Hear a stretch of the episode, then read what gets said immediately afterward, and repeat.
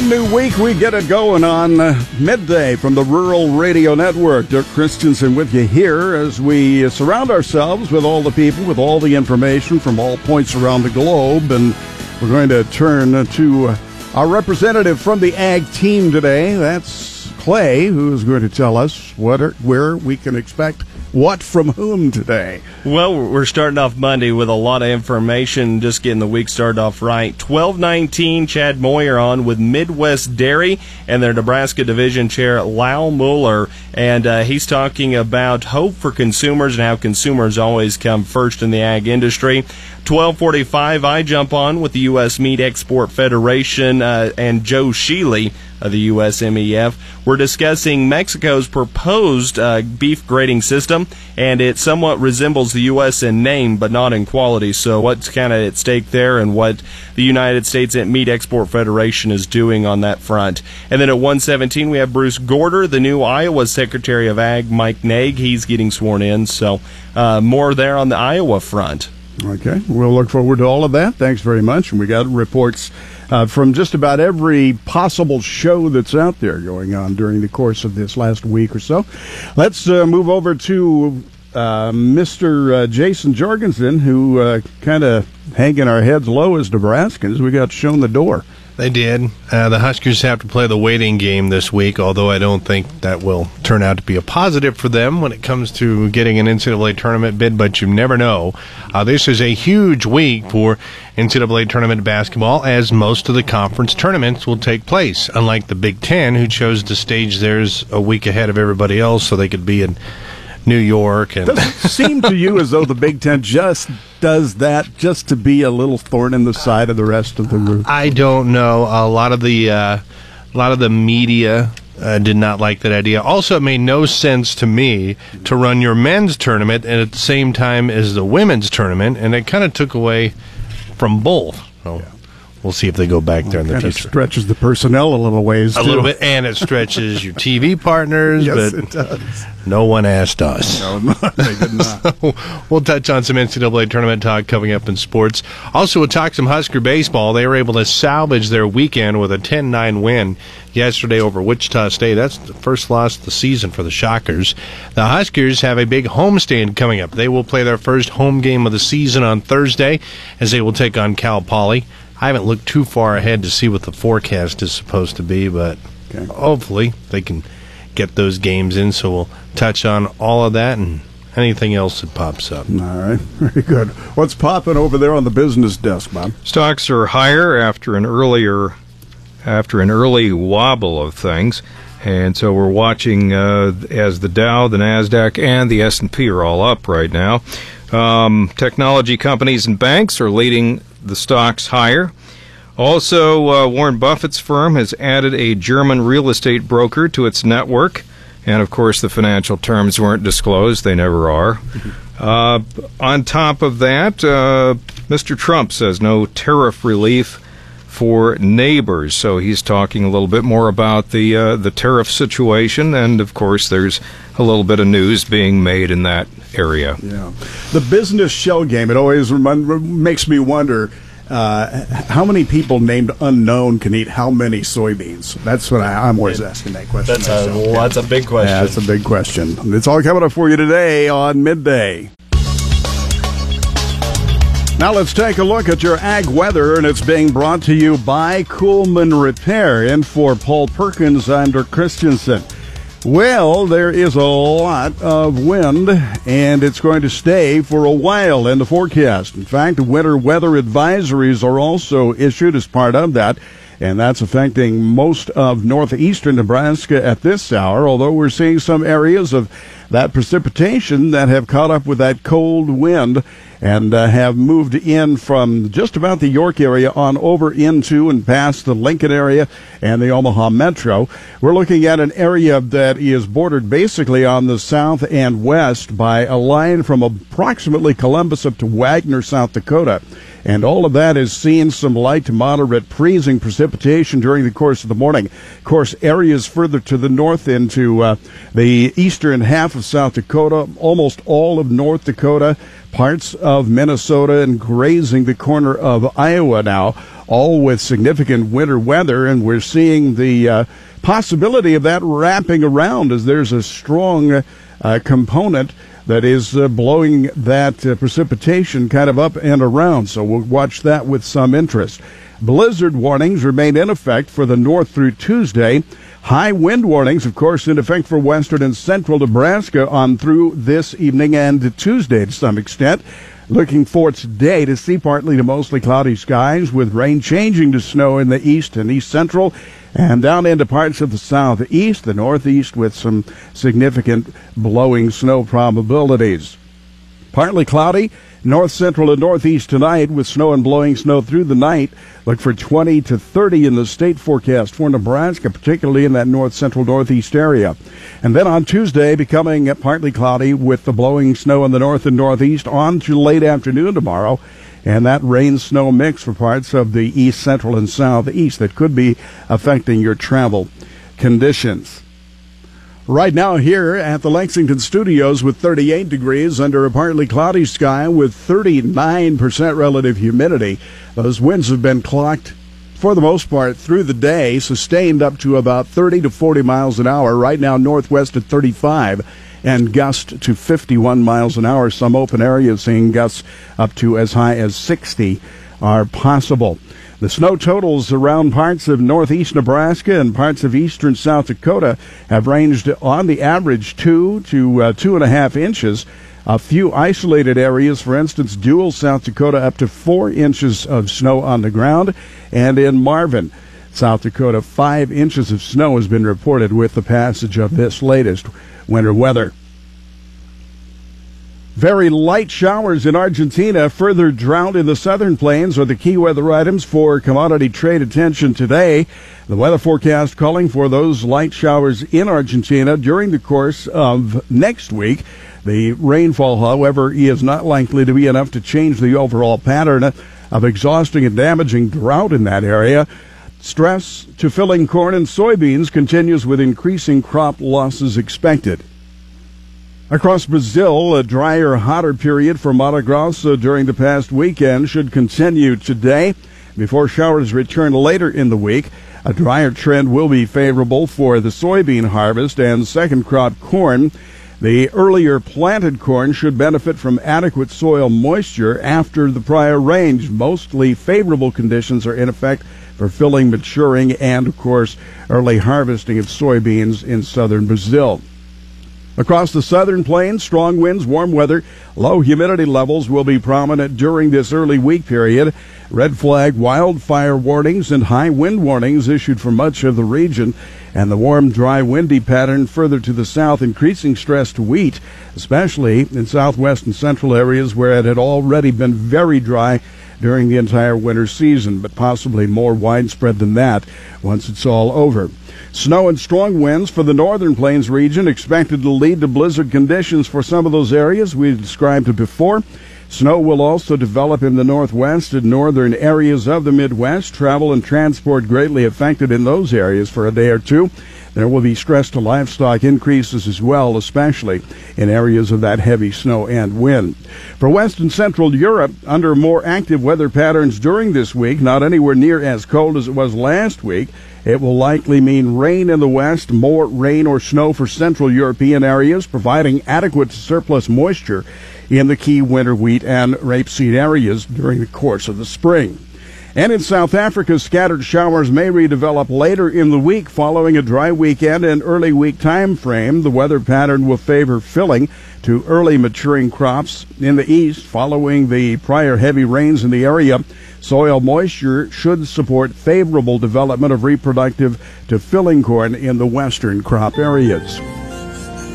Again, for the remainder of the afternoon, a high wind warning in effect for central Nebraska until nine p.m. this evening. High wind watch in effect on through Tuesday. This afternoon's high expected in the mid forties with wind gusts to fifty-five. Tonight, winds will back off to twenty-five to forty miles an hour with a low temperature overnight at around twenty-eight. And on Tuesday, mostly cloudy with a twenty percent chance of rain and snow for the morning. A high in the upper thirties with winds again gusting Tuesday. Don't be surprised to see once again fifty-five miles an hour. Mostly clear for Tuesday night, down into the upper teens. Wednesday, sunny and forty-two. Thursday, fifty-two. Friday, sixty-two. And by the weekend, partly cloudy skies with, again, a smattering of chance of rain. Cooler with high temperatures expected to be in the low fifties and slightly cooler than that for Sunday. Right now, again, northwest winds at thirty-five, gusting to fifty-one. It's thirty-eight degrees at the Lexington studios, and that is your eight eighty Weather Watch. Weather anytime at K R V N dot com.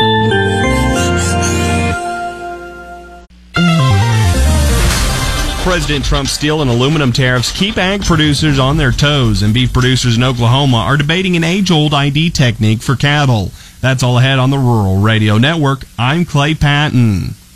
Almost everyone is talking about the administration's plans to introduce big new tariffs. The New York Times says that after making good cuts on regulatory and taxes, President Trump has now turned to a part of his economic agenda that many of them fear. In fact, some administration officials appear almost giddy at the prospect of shaking up the system. Secretary of Trade Wilbur Ross, for example, said over the weekend that the tariff impacts on production cost would be modest. Now, across the economy, there is growing worry about the imposing stiff and sweeping tariffs on steel and aluminum, as well as other items. The administration will ignite a trade war with other countries that could cause damage to American exporters. This could not only crimp economic growth, but undermine positive impacts for the administration's deregulation push and its signature one point five trillion dollars tax cut. The odds of such an outcome now appear to be rising, prompting congressional Republicans to push the president in public and in private to reconsider. Senator Ben Sasse from Nebraska last week said, "If the president goes through with this, it will kill American jobs. That's what every trade war ultimately does." For agriculture, possible retaliation from China on U S soybean exports has producers and ag leaders nervous. Sue Martin of Ag and Investments last week on The Final Bell said she isn't as worried about China retaliating. I don't see it that way, and I don't agree. Uh, you've got China looking at record production in pork and poultry, so protein is needed there. So with concerns over weather and what they'll be able to get out of South America, I think China's going to remain a good buyer. In fact, this morning there was talk that they had bought uh, two cargoes of soybeans out of the East Coast, mainly because they were pretty well tapped out in the Pacific Northwest and the Gulf. So they went to the East Coast to see if they could get some beans there. And that's for April-May shipment. But when you talk about uh, tariffs that President Trump has imposed, first off, ten percent on aluminum, is that really very high? And twenty-five percent on steel? You know, everybody thinks China's the big dog in town, but I got to tell you, China is not even one of our top ten exporters of steel to the U S. And um, we note that Canada comes in as number one, which, by the way, here we are in NAFTA, but uh, they accounted for fifty-six percent of our steel that we took in between two thousand thirteen and sixteen. Russia was eight percent and the United Arab seven percent. So Reuters news agency has released their top list of steel exporters to the U S in twenty seventeen. And at number one is Canada at sixteen point seven percent, Brazil's number two at thirteen point two percent, and China doesn't show up until number ten, exporting two point nine percent of the U S total steel imports. Canada has not brought the proposed tariffs to the W T O for investigation, but they do currently have nineteen other W T O cases pending against the U S. In other ag news, Oklahoma cattle producers are debating whether or not to have mandatory brand laws. Currently, Oklahoma has no statewide standard for livestock identification. The situation is frustrating Special Agent at the Oklahoma Department of Ag, Jerry Flowers, who says brands are obvious at sale stockyards, so cattle rustling cases would be fewer overall and quicker to resolve. He hopes that in the future, Oklahoma will have mandatory brand laws. On the other side of the conversation, Oklahoma Cattlemen's Association Executive Vice President Michael Kelsey agrees with Flowers and strongly supports voluntary branding. Kelsey points out that branding should only come as a personal choice. In Nebraska, currently seven counties have brand inspection, and the western two-thirds of the state have livestock investigators. I'm Clay Patton. Keep a straight row, and keep listening to the Rural Radio Network. Chad Moyer with you here on the Rural Radio Network. Let's get an update from Midwest Dairy Association, Nebraska Division. Chairman of the Nebraska Division is Lowell Mueller. He's a dairy producer from uh, Hooper, Nebraska area. Not only chair of Midwest Dairy Nebraska Division, but he also serves on the Midwest Dairy Corporate Board and uh, is also on a national dairy board as well. Uh, thanks for visiting with us here today. Uh, let's talk about, uh, we've heard it said a couple of times, the change in focus that Midwest Dairy is going through. The The umbrella statement, I think, is consumer first. So tell me about this change in focus from your perspective, Lowell. Well, there's a lot of things that have changed in the last few years, and one of them is we want to really approach the consumer and and find out what their needs are. So that's that's our main thrust and approach. Um, we've done some research. We know that their tastes change. Um, we're developing new products. So, you know, that's that's part of our program. You know, we need more research and product development, and that's ongoing. Also, our, our research is good for even international markets. So all that plays together. Uh, I think it was about a year ago, the theme was rolled out, Undeniably Dairy. It was to talk about uh, the goodness and build this connection between dairy and, and consumers. Tell me how uh, Undeniably Dairy has gone over from your perspective. Well, we've just about reached a year into the program, and it's been a, a smashing success. Um, this program is a little different than a lot of programs in that we have brought uh, processors together with dairy producers and consumers, and it's the whole gamut that we're working on this time. And we've we've got hundreds of processors and companies that are working with us and helping us promote. I think what we're seeing now today is that we have the need to all work together. Mm-hmm. And we we need to find what the consumer wants and needs. Okay, so do you see Undeniably Dairy as kind of a springboard into this new focus area, uh, putting consumers first, giving the consumers the information that they want? I think so, and it's also helping us tell our story. You know, that's that's the big key. A consumer wants to hear about dairy producers. So that gives us an avenue to do that. Yeah. And they they are really are seeking information, aren't they, from from both sides and trying to make a decision? Yes, they are. Uh, I think more than ever, people want to know where their food comes from. You mentioned exports as a, a place where we could spend a little bit more time and effort and, and, and see some return. Tell me about um, uh, some of the efforts of getting U S dairy products abroad. Well, a year ago when we hired former Secretary Vilsack as our C E O for U S D E C, he set a goal to have twenty percent of our U S production as exports, and we're, we've been running around fifteen percent. So we've set strategies in place to try to in- increase that. All right, so can you talk a little bit about that? How are we going to make that next five percent goal? First, they uh, did some research and tried to determine where our key areas where we maybe could improve in, in exports. Um, we've changed how we have our development plans. We've put more people on the ground there, and we're also going to cooperate with, say, like universities and uh, for product development. They've hired nine new employees since the first of the year. I think two or three more in China, one in Japan, some in the Mideast. Also, Northern Africa is it maybe new territory that we're looking at that we think there's consumers that want dairy products. Yeah. Again, we've been visiting with Lowell Mueller. He is a dairy producer from Hooper, Nebraska, and is uh, the chairman of Midwest Dairy Nebraska Division, also sits on the corporate board for Midwest Dairy Association. Here on the Rural Radio Network, Chad Moyer reporting. It's midday on the Rural Radio Network, and it's time to check sports with Jason Jorgensen. Hey, thanks, Dirk. Well, Nebraska rallied from a seven two deficit in the fourth inning as they had Wichita State its first loss of the season with a ten nine victory in ten innings yesterday in Wichita. In its last fifteen Sunday games, Nebraska's actually fourteen oh one, dating back to the two thousand sixteen season. Jesse Wilkening's go-ahead homer in the tenth inning proved to be the difference, and head coach Darren Erstad was glad to see the Huskers battle back. The one thing we were able to do is, you know, they didn't put up many crooked numbers or a lot of ones, and when you leave it limit to ones, and I think they only had one big inning, that's a big deal. I know they scored a lot of runs, but at the same time, there wasn't any monster innings after that one. And defensively, we made a couple mistakes that uh, would have been nice to get out of, but we have some moving parts on the field, and we have some people growing up on the fly. Erstad made his comments on his post-game show on the Husker Sports Network. Nebraska managed to go six and five in its first eleven games, which were all on the road. Nebraska's home opener is scheduled for this Thursday afternoon as they'll start a four-game series with Cal Poly. Husker wrestling team finished with seven total placers at the Big Ten tournament. To finish in fifth place in the team standings was seventy-two point five points. Ohio State took the team title with one hundred sixty-four. Penn State was second with one hundred forty-eight.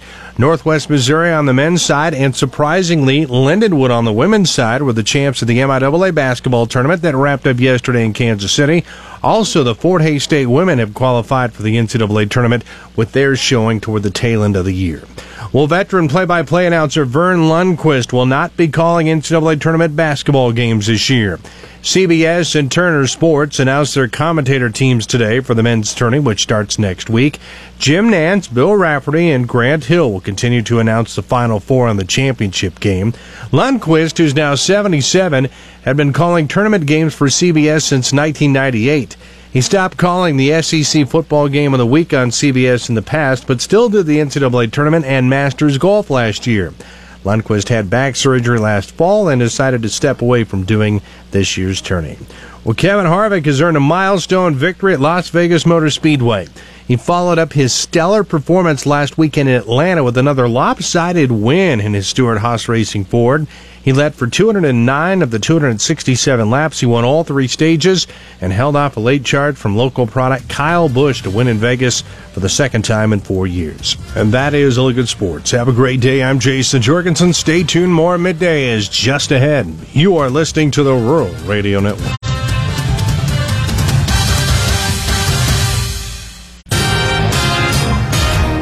I'm Dave Schroeder. Becoming windy today with patchy blowing dust this afternoon in western areas. The highs today ranging from thirty-four to fifty-one degrees. I'm Dave Schroeder. A bill to require lawyers for juveniles statewide stalled last week due to a filibuster led by Senator Mike Roney, who says such laws mean more spending by smaller counties such as Lincoln County, which he represents. Since six years ago, six, six, eleven, twelve, our juvenile court cost was in, we're about the, I don't know what county we are, we're, we're in the top ten population-wise. Our cost was one hundred eighty-one thousand one hundred fifty-three dollars, one hundred eighty-one thousand one hundred fifty-three dollars. In six years, it's gone to six hundred twenty-eight thousand dollars, a three hundred forty-seven percent increase. Our legislation has consequences. But Senator Patty Pansing Brooks rejects the objections she's heard from smaller counties, such as... Uh, this isn't necessary. We handle it just fine. We handle our own just fine. I, I actually had one person say, don't worry, we handle our own. You and Lancaster and Douglas and Sarpy have, you know, way different problems. I, I would ask you, in Lexington, Nebraska, where eighty-two percent of the kids are Hispanic, which are your own? The proposed change would require counsel to be appointed to the juvenile immediately when charged. It would then be up to the juvenile or the parents to request if the counsel continue or not at the first court hearing. Lawyers are already required for juveniles in Douglas, Sarpy, and Lancaster counties. The legislature moved to the next item on the agenda without taking action on the bill. Records show that Kansas received at least eight reports that a three-year-old boy who was being abused in the year before his body was found encased in concrete. Kansas Department of Children and Families records shows that the agency was told that even Brewer's mother was regularly high on methamphetamine and was not feeding him good meals. His body was found in September. Forecasters are warning of a high risk of wildfires after one blaze burned ten thousand hay bales in the southwest part of Kansas. Kansas Governor Jeff Collier signed an emergency disaster declaration on Sunday when the large bales burned a half mile north of the Stevens County town of Moscow amid wind gusts of up to fifty miles per hour. This year's fire season follows two years of record-setting wildfires. Our app is a perfect companion to your phone. Download it free in the App Store or Google Play. Reporting from the K R V N News Center, I'm Dave Schroeder.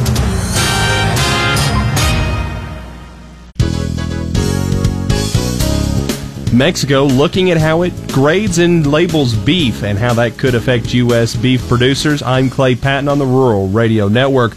Joining us to talk about this and shed some light on what's going on is Joe Sheely, Vice President of Communications for the U S. Meat Export Federation. And Joe, start off by just kind of touching base on what Mexico's trying to do here by changing how they grade and label beef.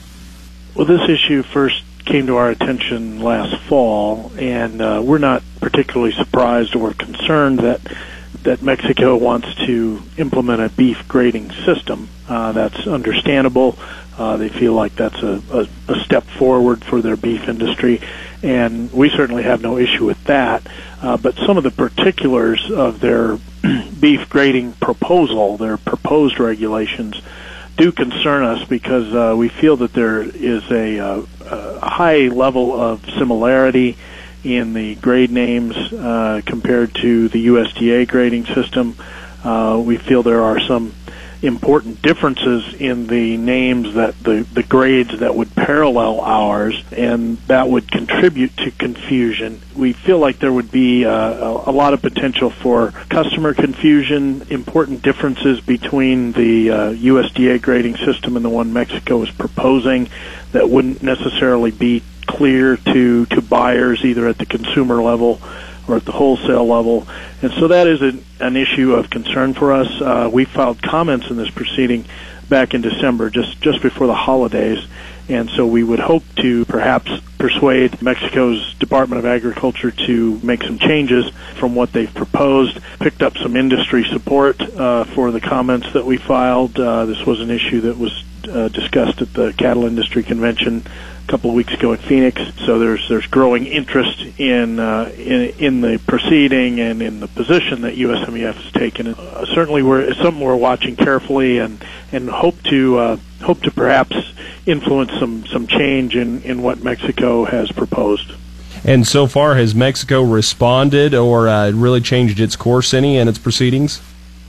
Well, not really, but the comment period just ended right around Christmas time. I, I would gather that they're reviewing comments, and, and they haven't announced any revisions yet, but I don't necessarily take that as a bad sign. Uh, in the normal course of things, we, we probably wouldn't have expected to uh, to see any changes yet, but it's certainly something that our staff, uh, we have a, a technical services staff in Mexico that's watching it carefully, and hopefully we'll we'll hear something this spring and have uh, another opportunity to uh, to perhaps uh, voice our concerns about about about the proposal. And overall, does this really look to impact U S beef producers because exports could be harmed by this change in how Mexico labels their beef? It's hard to say, but it's certainly uh, enough of a concern that, that we want to get out in front of the issue. We do find that Mexico is a market where the, the U S D A grade and the uh, product of U S, U S A uh, certainly uh, certainly looked at as, as something of a mark of quality.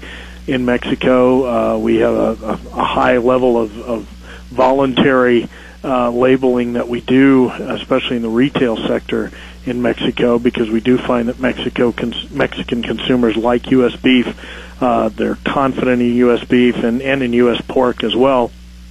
And so uh, we do a, a high level of, of, of labeling of the product and, and, and uh, point of purchase promotion of the product in Mexico, and the grading system is, is part of that confidence, I believe. I think uh, Mexican consumers do have an understanding of, of what those those quality grades hold, and, and so we'd we'd rather not have uh, have to uh, reinvent the wheel, so to speak, and go back and, and educate them again on on the differences between uh, our grading system and, and the one in Mexico. Uh, Mexico is also uh, becoming a much uh, a much more aggressive player on the world stage as far as a, a beef exporter. Uh, I wouldn't call I wouldn't say that they're a major beef exporter at this at this time, but they certainly aspire to be. Uh, their main destination for Mexican beef is the United States, but they are uh, becoming more of a player in in the Asian markets um, you know, for both beef and pork. Uh, I think they certainly have aspirations of serving some of the other Latin American markets, and so we feel that again we we certainly don't have a problem with with Mexico uh, having a grading system and, and attaching those grade labels to its product. That's it's understandable that they would want to do that, uh, but we'd like to minimize any confusion between uh, Mexican and U S product that, that might exist out in, in some of these uh, international markets. Wanting to make sure that consumers understand and that everybody's on the same page when it comes to beef labels. That's the U S. Meat Export Federation stance. Joe Sheely, Vice President of Communications, who we are just talking with, talking about how Mexico is pushing to make their beef grading system uh, in some ways look similar to the U S, but there could be differences in there that could cause confusion. But it sounds like uh, U S. Meat Export Federation and other ag Uh, organizations are actively supporting to make sure that there are clear differences and that everybody understands just what all's going on. Joe, we thank you and continue listening to the Rural Radio Network. Clay Patton on the Rural Radio Network. As we take a look here at the closing livestock futures, we go to Joe Teal of Great Plains Commodities for a little more commentary. Joe, a strong close to end the first day of the trading week. Yeah, we had some triple-digit gains in uh, all the uh, livestock contracts, not not entirely, but I mean, in every sector we had uh, some triple-digit gains. In the cattle, uh, basically uh, most everything, just uh, over a buck higher, and uh, and the feeders uh, moving in on a buck and a half higher, and then over in the hogs, uh, uh, just over a dollar higher in the first three months. So, pretty good day, and I think a lot of it has to do with the uh, fact that uh, uh, the uh, trade wars that everybody was talking about might be easing back a bit uh, based upon uh, some commentary out of Washington. So that helped, and it was kind of the one of the reasons we had uh, kind of a, a tough day on Friday, and uh, so that relieved a little uh, of the uh, pain uh, of Friday. Uh, the uh, other thing is cut, cutouts on uh, both cattle and the hogs were higher, so that uh, that also helped at noon.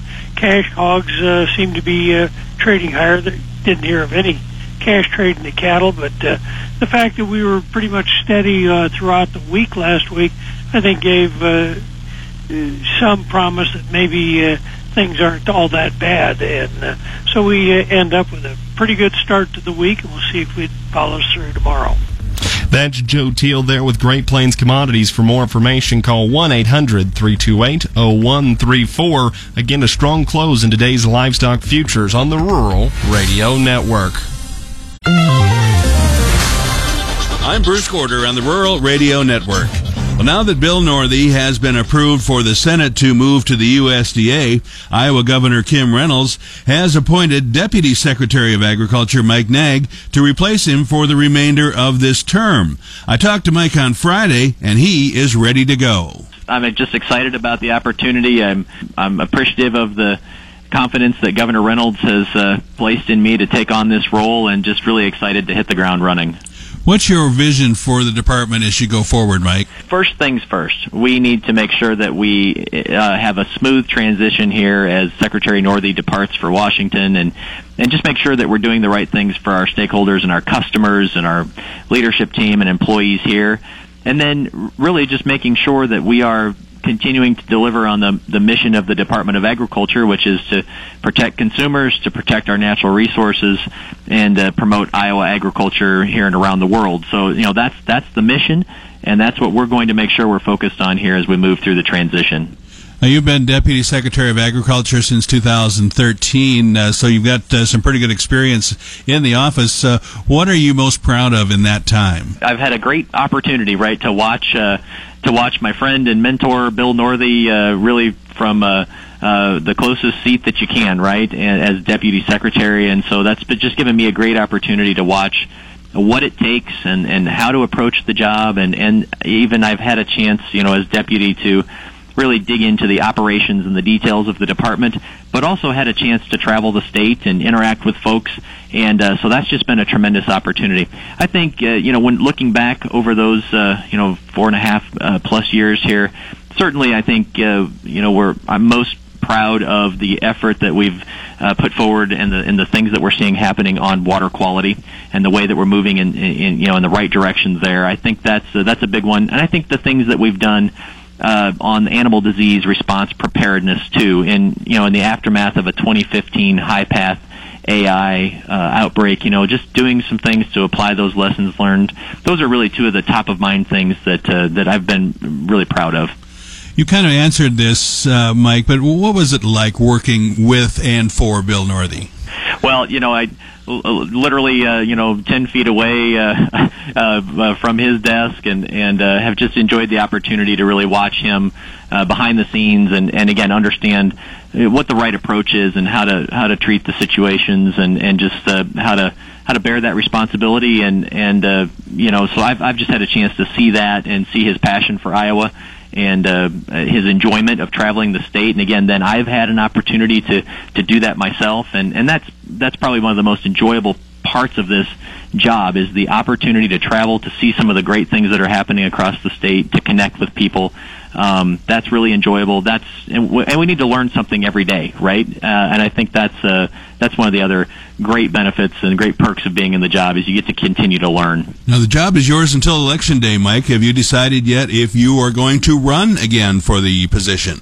Right. So yesterday I was appointed to to fill out the uh, Secretary Northey's current term, which ends next January. But you're right, there's a there's an election coming, and uh, so yes, in fact, I did this morning announce that I am formally entering the race for Secretary of Agriculture, and uh, there'll be a there'll be a primary election June fi- uh, June fifth, and then uh, hope to be in the general election uh, for November. That's newly appointed Iowa Secretary of Agriculture Mike Naig, and I'm Bruce Gorder on the Rural Radio Network. Clay Patton on the Rural Radio Network. Joined now with John Payne, Senior Marketing Analyst with Daniels Ag Marketing in Chicago and publisher of the newsletter This Week in Grains.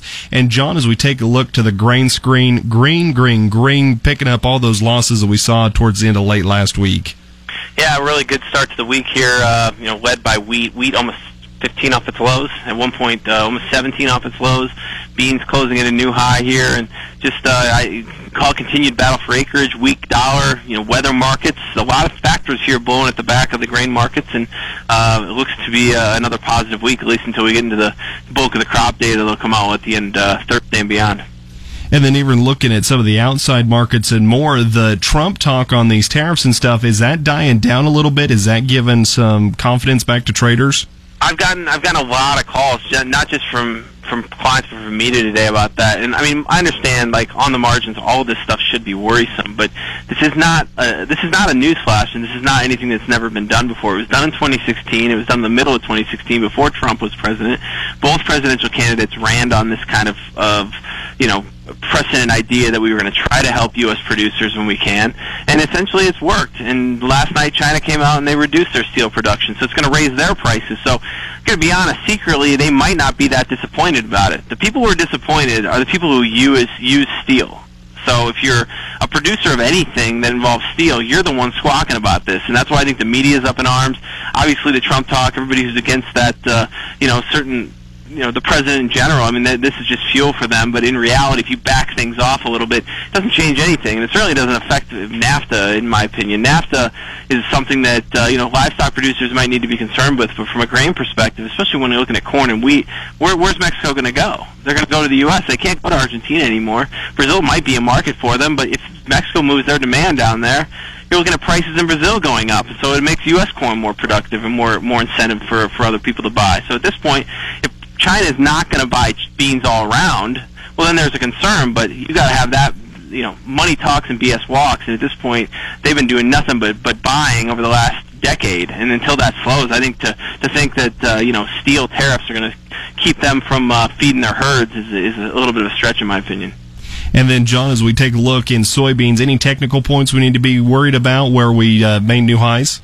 No, I mean, really, I look at eleven dollars being tested on the front month, probably a good target, ten eighty on that N O V. In fact, I, I really think if you're looking at a bearish report in the next couple of days, July and the old crop is where it breaks. I don't think new crop is going to have any movement down until we get through this acreage announcement. That's not till the end of the month. All right, that's John Payne, Senior Marketing Analyst with Daniels Ag Marketing in Chicago. For more information, go to daniels ag marketing dot com.